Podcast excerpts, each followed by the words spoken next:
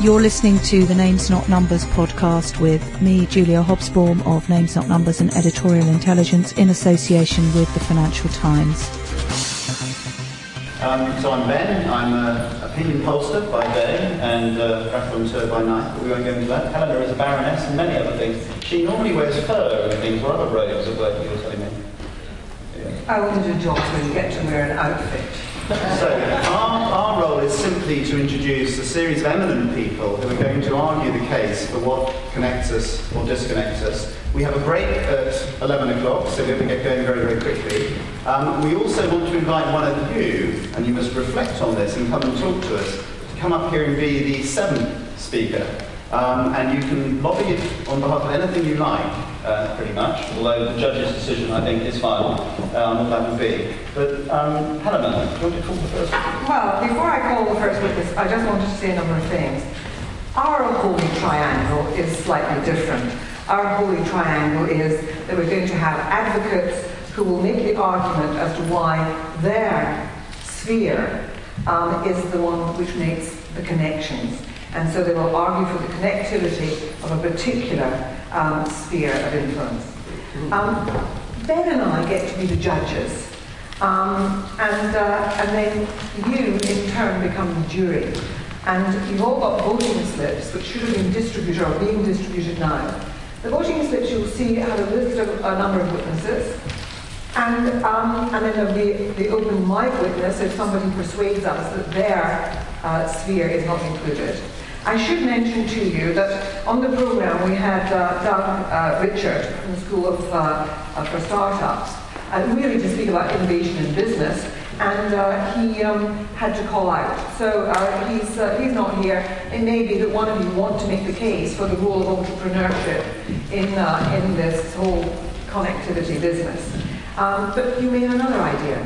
And so please come to us in the break and tell us, and we'll decide whether you get to have the mic to be the, uh, the seventh witness. And so we're going to kick off, and I call our first witness, known to all of you, that great champion of human rights and law and liberty, Shami Chakrabarti.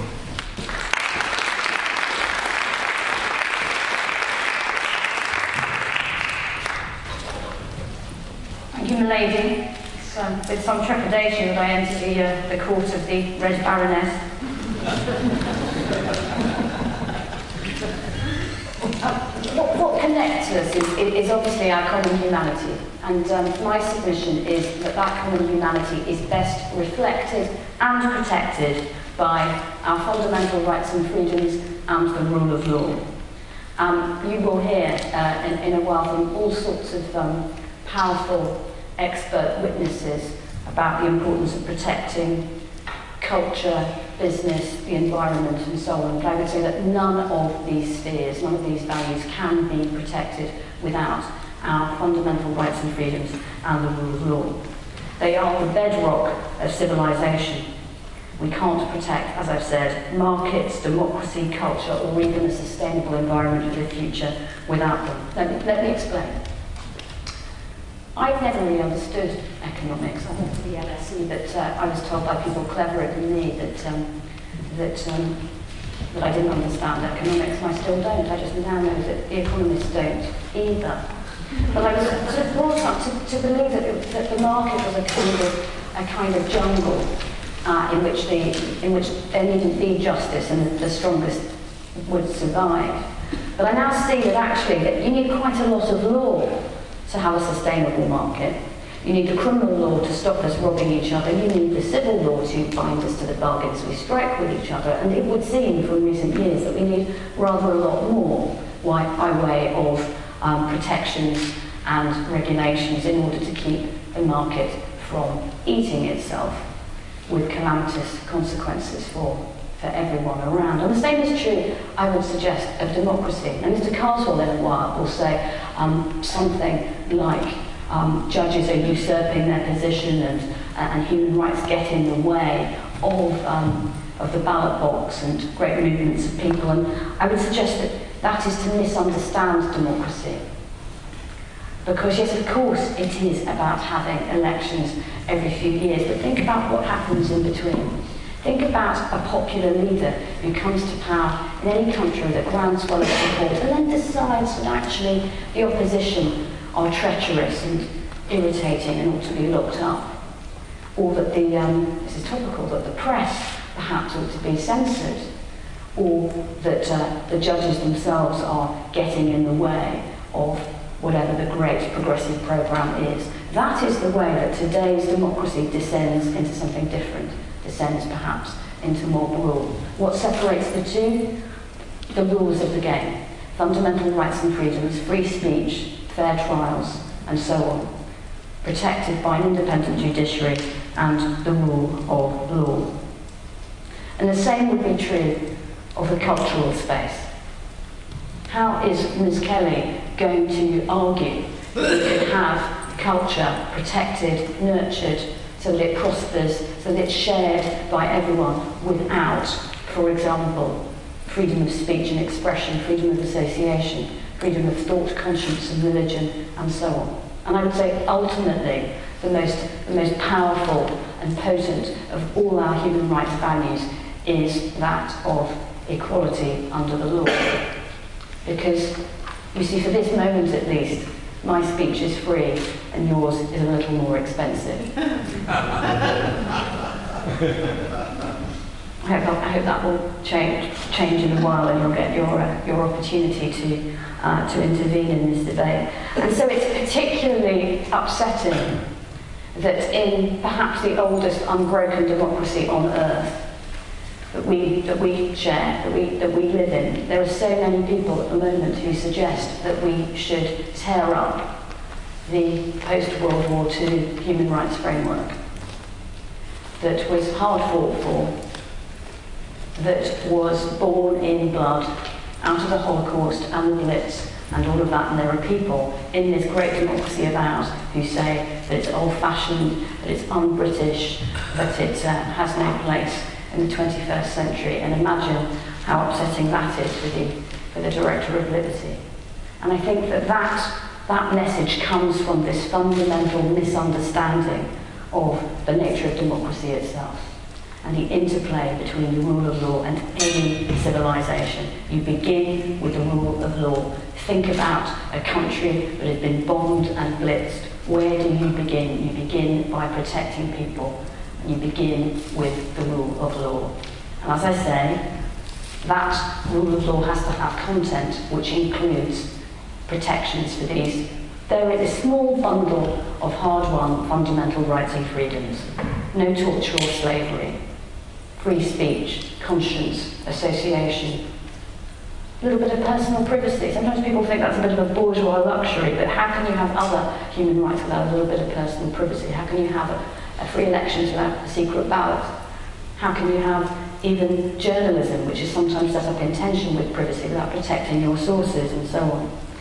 And because so many of these rights and freedoms do create tensions and competitions, you do have to have equal treatment, because that is where the law and politics come together. That is the discipline that the law imposes on great majorities, so they don't They don't penalise disenfranchised minorities. Impose, it imposes the discipline that you do to others as you would do to yourself.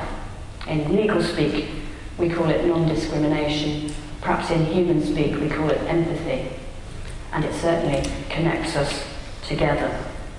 So these are human rights values. They are, I think, the most important means of connecting ourselves, protecting ourselves, and a constitutional environment for our children. I'll end with the words of the late, great Tom Bingham, who asked if any of these values are un-British, superfluous, unnecessary.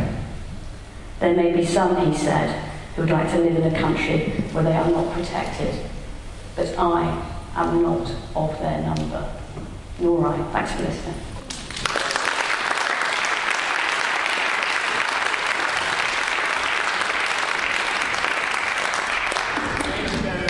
On to the next witness. If you have any questions or observations, you can email me now and I will feed them into the process. ben dot page at ipsos dot com. Uh, so uh, we can do that as well as handing around mics for those of you who haven't managed to make the Wi-Fi work um, or aren't on it that works. So I'd like to call now um, David Fenton, uh, an ace communicator of many years in the field of uh, climate change and many other good things, and also didactic who dropped out of college because of the sixties. David. Thank you. And I'm going to talk about science, and not having been to school, I suggest you take it with a grain of salt. Uh, get this little thing working. So to start, please uh, forgive me as an American pressing an audience of British people about climate change, as your country at least has climate goals, while half our Congress still won't even accept that humans are heating the planet. Of course, you sent us these religious fanatics who won't accept science, and some of us wish that you had sent them to Australia instead of the criminals. We'd all be better off, perhaps. We are connected by and to the natural systems, of course, which sustain humanity, most notably a stable climate. If we overwhelm nature, we will sunder our connection, risk our economy, our spirit, and our very existence, and that is exactly, I'm afraid, what we are doing. We are imperiling the climate that has sustained civilization, pushing the Earth's thermostat all the way up to maximum. Contrary to popular notion, we are not risking the planet. In the long run, the planet will be fine. What we are risking, however, is the human race, along with the many other species we are taking down with us. Certainly, human civilization will be gone, along with the climate that enabled it, when the oceans have fully acidified and sea level has risen fifteen meters. That's the level the last time in Earth's history there were four hundred parts per billion carbon in the atmosphere as there is now. We are at three hundred ninety-seven. And the last time carbon concentrations were six to seven hundred parts per billion, levels we are rushing towards this century if we don't change course. The sea was over fifty meters higher. So you can imagine the Suffolk coast. And they figure it will be at least a meter this century, Uh, but probably more. While scientists can't tell you the precise moment this will come about, they say it is inevitable with energy business as usual. Already, change has come much sooner than anyone expected. We are seeing big climate impacts now at only eight-tenths a degree centigrade average warming. This is far earlier than the two to three centigrades threshold that dominated scientific thinking for a decade. Every year now is critical, as once the glaciers begin to break up, we don't know how to stop them. We are connected to this issue, climate change, because if we don't solve it, we won't get to solve any of the other issues, while worsening most of them, especially war and poverty. And we aren't solving it. I'm afraid the world's governments are rushing to develop every fossil fuel on Earth, tar sands, shale oil, shale gas, making each year hotter, causing ever more extreme weather. It's a mad rush. We have yet to even experience fully half the warming from the emissions we have already released. It's built into the system. It's lurking in the oceans, soon to come forth. Yet with the warming we have, oh, there goes my teleprompter. Sorry. That's what you get for getting the free program.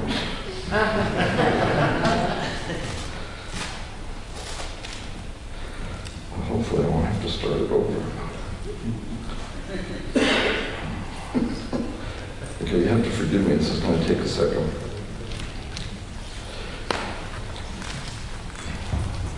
But I'm going to go to the regular text. Can I ask a question related to David? Please, I'm so sorry. When David uh, and then Douglas are finished, is the audience going to discuss and debate at all? How are we going to run that? If there's time. If there's time, he said. Yeah. We, we, we, are, we are bound by certain panel structure. So um, let's see if we've got a space. Right. And if there is a space, then we might invite in some questions and we'll ask our speakers to come up and answer them. But otherwise the plan is to go for a walk, come back, hear more witnesses and then vote. Yes, and, and, and let, let, let's make it clear that there will be an opportunity for the, the open discussion to take place at that stage. um, and, uh, and we'd like lots of engagement, um, if we can, in that time, uh, in the second part of this debate. Okay. Yes, Dan, thank you very much. Well done. Uh, as I was saying, half of it that we've caused, we've yet to experience. But with the warming we've already experienced, the north polar ice cap will soon be no more. While land-based glaciers are melting and threatening to cause unstable coastlines literally for generations to come, this is happening now. Heat waves, droughts, floods, storms, lost crops. There's more rain in the U K, have you noticed? It's from an atmosphere that has five percent more water vapor in it. It's not a surprise. fifty thousand people were killed by the European heat wave in two thousand three, and scientists have now directly linked that to global warming. It was not natural variation. We are way outside of the range of natural variability. The Russian heat wave raised food prices that helped trigger the Arab Spring. Climate change-induced droughts have begun, and drought predictions for mid-century suggest two to three times Dust Bowl levels throughout much of America and Europe too. Consider this. We're adding the energy equivalent of four hundred thousand Hiroshima-sized bombs to our atmosphere every single day. For those of you interested in science, that's a half watt per square meter on the Earth. four hundred thousand Hiroshima bombs a day being added in energy to the climate system because we are trapping this heat. The real tragedy is that we can still avoid the most dangerous climate change and in the process create a much more prosperous world. There is still time if we get started soon, but there isn't much time. We really just have a few more years to start making big, steady reductions. And we have the technology to wean the world off fossil fuels, and we can certainly afford to do so. In the United States, the Federal National Renewable Energy Laboratory, a wonderful group called the Rocky Mountain Institute, McKinsey and Company, all these people have created roadmaps for how to do this and do it affordably. The transition, properly financed, need not cost much or even anything on a net basis, according to McKinsey, while climate inaction will ruin the economy, perhaps forever. And after we change energy technologies, yes, we will still be able to fly, drive, heat and cool our homes, run the industries, and we'll also be able to continue the rise of billions out of poverty. I've promised Julia we will still be able to fly vacations, and as you know, she will hold me to that. We will get energy from different sources, and we will do more with less energy. Here's one example. forty percent of the energy used in buildings is wasted and can be saved with an investment that pays back in three years. The Empire State Building just did this. This is just one example. The problem is not a lack of technology. The problem is a lack of urgency and a lack of political will. And it's also the pollution of our politics and the distortion of reality by this most powerful industry in the world. At bottom, what we face is really a conflict with a small number of oil, coal, and gas companies. And yes, I'm afraid, Rupert Murdoch's Fox News and Wall Street Journal, and your Daily Mail. Shame on all of these people for even now calling climate change a hoax. The ultimate human drama, it seems to me, is being played out. Will we let them block progress till it's too late? Carbon stays in the atmosphere for a thousand years. Imagine if we found out tomorrow that the North Korean government was secretly pumping a gas into the atmosphere, which was raising the temperature, searing the crops, raising sea levels, and increasing storms. We would demand immediate military action, wouldn't we? So why aren't we demanding the transition to non-carbon energy from our leaders? Now here in Britain, things, I'm afraid, are sliding backwards. Deniers are gaining influence, as you've seen. The climate promise once showed by our Prime Minister is slipping, pushed by a Chancellor who claims addressing warming will hurt the economy. This is rubbish. The opposite is true. Not addressing it will guarantee economic decline as the weather worsens. It is imperative that this issue be depoliticized before your next election and before ours. We must come together on this. To preserve a livable climate, scientists say that eighty percent of the known reserves of the fossil fuel companies must be kept in the ground. Think about that. So eighty percent of the value of their equity must be written off. Now, many, I'm sure, in this room would say this is impossible. This is a war that cannot be won. Now, I don't believe this. I'm quite certain that humanity is going to wake up and force a different business model on these people. I'm sure that the intelligentsia of the world is going to wake up too, although it's very asleep right now, I'm afraid. I'm sure conservatives will eventually realize that the market mechanism of pricing carbon is far preferable to the inevitable government command and control the public will demand as the weather worsens. I'm just not sure any of this is going to happen in time, and we have very little time. So will you all please help in making sure it does happen in time, for the sake of our children and everything we are truly connected to. Because more than any other challenge we faced, this one needs the best and the brightest to come together. We must connect for the climate and humanity. Thank you.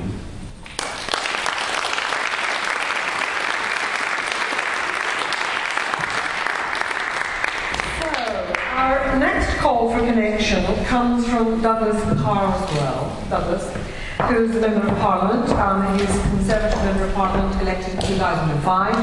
Douglas, I can tell you, is well known for being one of those people in Parliament, and they're not, they're not wall-to-wall. He does understand connectivity and, uh, and the, new, um, uh, the new media. So, Douglas, over to you to talk about politics. Thank, thank you very much for that. And uh, what, what is politics? Um, before I...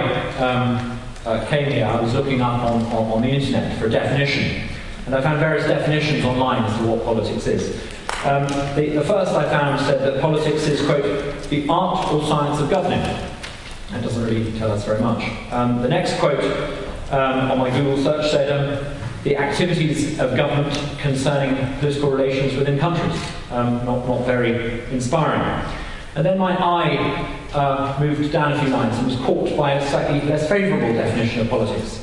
It said that politics is, quote, the art of getting votes from the poor and election funds from the rich by promising to protect each from the other.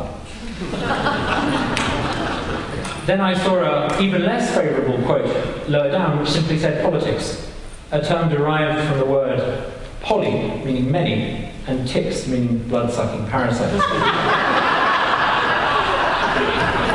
I prefer to think of uh, politics, um, maybe I'm exhibiting what I will later call my deformation on professional, my, my, my professional bias, but I prefer to look at politics as, and prefer to define it as, a process for making collective choices. And we, we all need to make collective choices. Even as a, a, a, a libertarian, I recognise we need to make collective choices. Um, politics fundamentally connects us all, because it is, in essence, how we decide things together. We, uh, how, it, it, politics is how we determine public policy.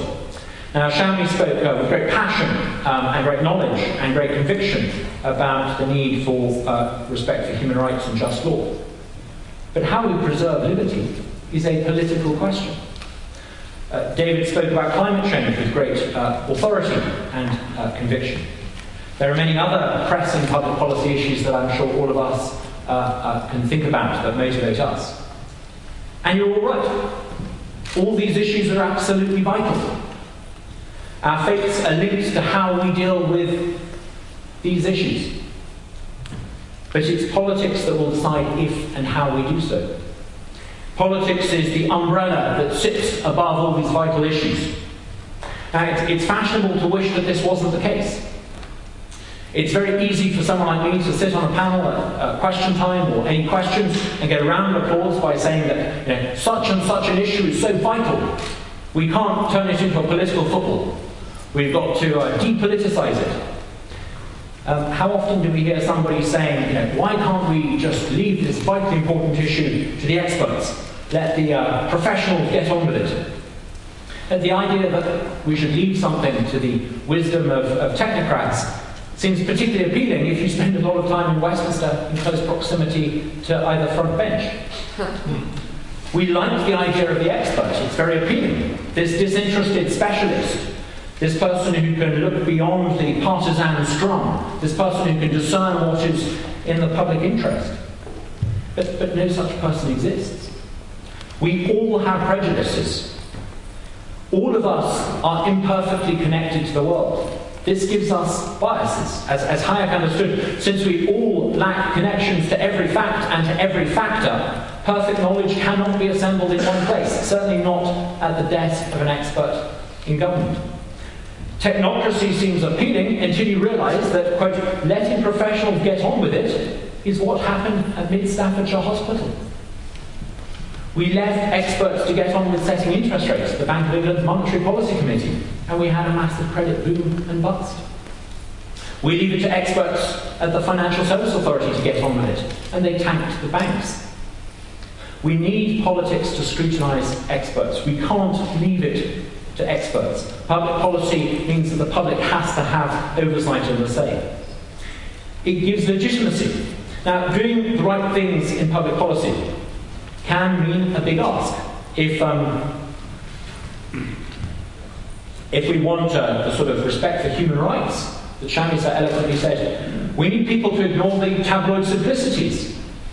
If we want people to take the action on climate change that, that, that, that David wanted, we're going to have to ask them to pay higher energy bills. That's a big ask. We can only do it via politics.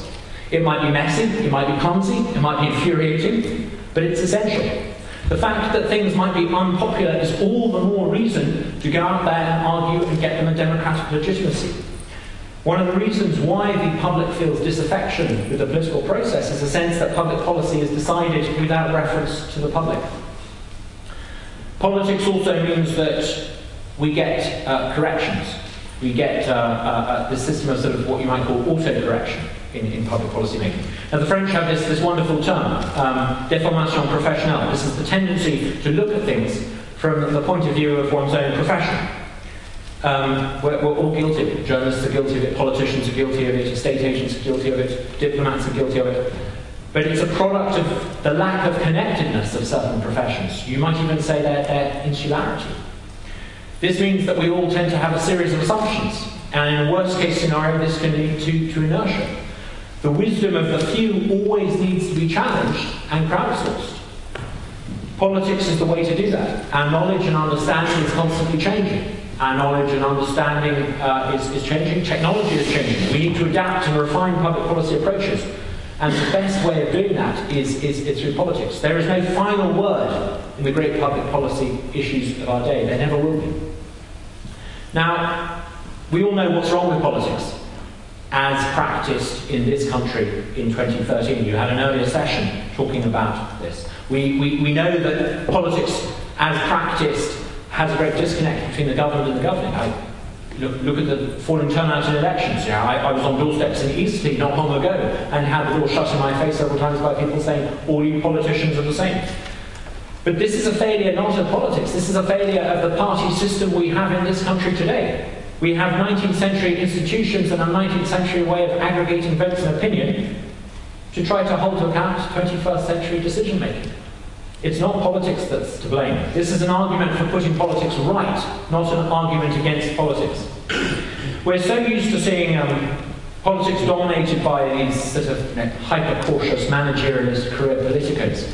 We, we sometimes forget that actual uh, conviction, conviction on liberty, conviction on human rights, conviction about the environment is, is actually what ought to drive and can drive people into politics and a career in politics in the first place. Yeah, we often hear the term political conviction, and I'm sad to say we don't think of someone driven by passion. We, we, we, we think of some court case. Um, yeah, but, but these are uh, arguments to change politics, not against politics. And politics does need to change. It needs to reconnect. I, I, I've have my own ideas for this. I, I wrote a book recently where I talked about how to make the political system reconnect better, more outwardly accountable. I personally like to see open primaries, so everyone, regardless of party affiliation, has a say over who gets to be the candidate for each of the main parties. I would like a recall mechanism, so we can sack people who fiddle their expenses or are, are, are, are just generally useless. I would like us to crowdsource legislation so that we can crowdsource the, the, the wisdom of many. You know, it's party politics that's the problem, and I, I would like the political parties to be, if I can put it like this, a little bit less like H M V, uh, that music retailer that uh, lost touch with its punters, lost market share and went bust. And I would like political parties to be a bit more like Spotify, uh, open source, uh, lower barriers to entry, able to cater to niche, distinctive, particular tastes, more based on the idea of self-selection. Uh, the internet means that we're moving into a world of, of hyper-connectedness, and we, we, we see enormous change because of it, change for the better, and it will bring change for the better in politics too. Politics has been the driver of, of huge change, huge change for the better in the West. Um, it's created greater equality, it ended slavery. It's politics that's created a freer, more fair society. It's politics that's given us more opportunity. Yeah, a final thought, if I may, as a historian. I recently uh, read, perhaps a decade or two after I should have, John Julius Norwich's uh, book about the history of Venice. And as I finished reading it, I thought, what, what explains why a mudbank off the east coast of Italy should flourish for centuries? Why was it that this mudbank off the coast of Italy became a centre of commerce?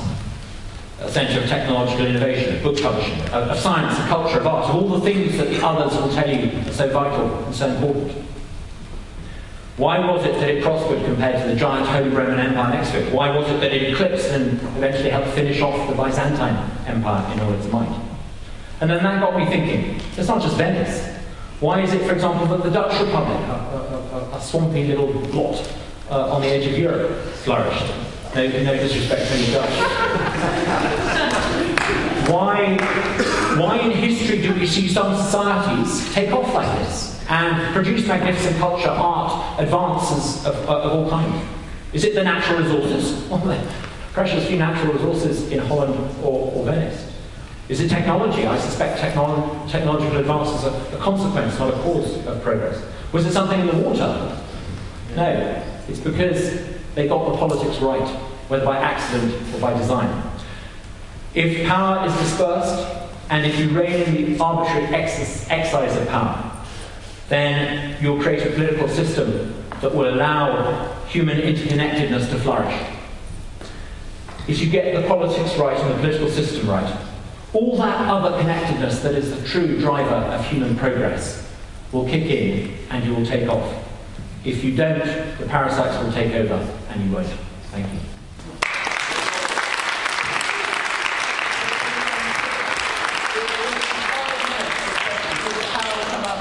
Yeah.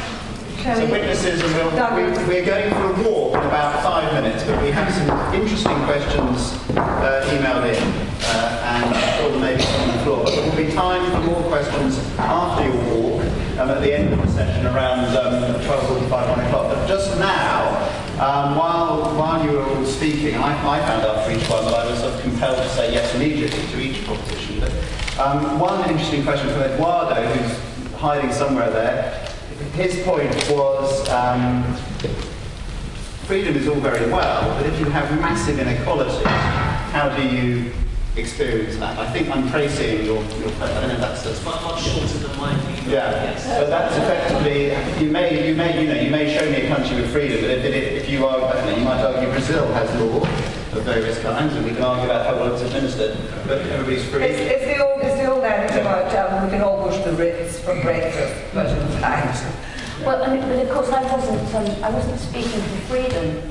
I was speaking for a framework of fundamental rights and freedoms and the rule of law, and that's a little bit more complex than just saying freedom. It's about it's about um, freedom and protection, and of course it's it's um, it's equality that is in a sense the most important human rights value of, of all. Now that, I'm not saying that in a sort of left-wing sense that we all have to have the same amount of money, but we certainly need equality of esteem and equality of protection and equal treatment under the law. So that, that is really the proposition that I'm making, and I'm saying that we can't promote any of these other witnesses, testimony without that basic bedrock of civilization and of justice. And then you can do politics. You can't do politics without a space that has the rule of law. You can't, um, you can't achieve climate justice if you don't have the rule of law. You won't protect culture without human rights and the rule of law. That's why I ought to win this competition. Eduardo, it could be that you might want to make a bid to us as your uh, judges. You make you you make the seventh argument for equality, not Grey-suited Mao equality, but that equality as a value is ultimately the thing that connects us. Um, that because we find it comfortable, even with different views, that because there is a parity of esteem and so on, that that in the end is where real connections come. And you might want to think about that as being an argument you might want to make. But there's another question that came through, was um, in relation to, which really I think probably is best addressed, um, well, first of all, to, to, we have to do, how do we reconnect leaders with society without a profound reconnection? Because otherwise we're not going to be able to address the crises about which you're speaking. Reconnect what? Leaders. Leaders. Society's leaders. Yeah, well, it'd be nice to have some, wouldn't it? But, you know, this is linked to the other problem of inequality because, you know, in, in my country, we have a kind of refeudalization going on, massive amounts of income going to the top. And that undermines freedom because it causes political corruption. I mean, that's not a new story in history. So we're very concerned about that. Okay, and the final question was about um, politics. Aren't politicians now just technocrats? Um, and that essentially that's what the problems are, and so the arguments which you're making um, are no longer able to work. I, I'm afraid I, I, I, I profoundly disagree with the idea that politicians are technocrats. My experience is that actually politicians are part of a, a facade. Um, uh, a historical reference, if I may, in, in, in um, early medieval uh, France, there was a dynasty that was once very powerful um, called the uh, Merovingians. And they used to make all the decisions in the French state. Um, but slowly they were usurped by um, their officials and eventually deposed. And I, I think um, a lot of uh, the, the, the people that we see as acting as ministers remind me of uh, a sort of Merovingian monarchy. They are, they are sitting in the throne, but the real power uh, is, is exercised by a, a, an elite that's not accountable to anyone. Um, for example, George Osborne is announcing a, a, a budget.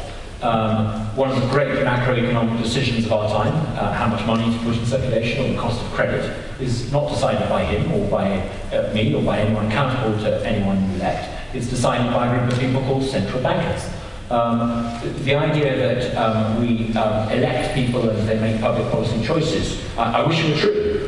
If that was the case, then we could have real change in this country. But um, you know, under successive governments, we've had the same old failed policies. So that takes us into something that we've, we've heard sort of resonating through the last couple of days, which is that power rests somewhere beyond the, the nation state and the politicians within the nation state, and that given that power is in other places, that shouldn't we be reinventing global governance in some way? And so in talking about politics, Um, what about the bigger picture of Davos? I'm, I'm sure that the technocrats would absolutely love it if Davos man decided on public policy issues. The supranationalisation of public policy is a wonderful way of uh, taking the people out of the equation. But no, I, I think that's completely wrong. We need a new kind of democracy, a new kind of politics. But that means not passing power to ever more remote officials. It means making the people who are career politicians and who pretend to run things answer for how things are decided, and they're not. But it's more complicated, isn't it? Because because because a shrinking, interconnected world, either because you know business is international, or because the world is literally shrinking because of the internet and and, and the fact that people can identify as much with someone of their own faith in a village on the other side of the world as they do with their with their neighbour in their village in, in, in Suffolk. We are interconnected. Um, it, it, it, perhaps in more ways than, than, than, we ever, than we ever were. And I think it's bizarre that people want to rip up international law and international human rights in, in that, because sometimes people on your side of politics, when they say, say Douglas, say that we should have rights for freeborn, rights for freeborn Englishmen. as opposed to human rights for human beings. I'm not saying you're promoting it, but sometimes okay. your party promotes that idea. Rights for freeborn Englishmen, but not human rights for human beings. And that's so short-sighted. And this is the road to Guantanamo Bay. And it's Gary McLennan off to America. We have to choose whether to be foreigners in most parts of this world or human beings everywhere. And this gives us a language. You're describing a language that's allowing connection uh, well beyond The, the nation state. One of the extraordinary things I've discovered as being an M P is the moment people see the imaginary guru set on you, they imagine that you take a lot of positions that I think David Cameron would be quite surprised to think that I, I take. I, I, I'm, I'm, I'm not an orthodox conservative. Um, Edmund Burke, who um, is often cited by traditional conservatives to defend um, the system of government that we have at the moment, once said that the reason why he and the politicians like him should make decisions is because the decisions were made three hundred miles away from his Bristol constituents, and the constituents had no way of knowing what was being discussed. Well, of course, Edmund Burke spoke in an age when they didn't have uh, television or the internet or, or newspapers, and of course, Edmund Burke was shortly thrown out of office by the good people of Bristol. So, um, you know, the, the, the traditional Tory defence of, of, of um, leaving it to a, a, a, an elite to decide things, I, I have no time for. But, um, you know, the fact that the world is even more interconnected than Edmund Burke could imagine, to me, is a, a, an argument not in favour of a supra-representative democracy where we have even more remote representatives at a supranational level. It's an argument for direct democracy. We're going to stop there. We're going to have a break. We're going to resume the discussion after the next set of witnesses. Please could you thank the people here. And, uh,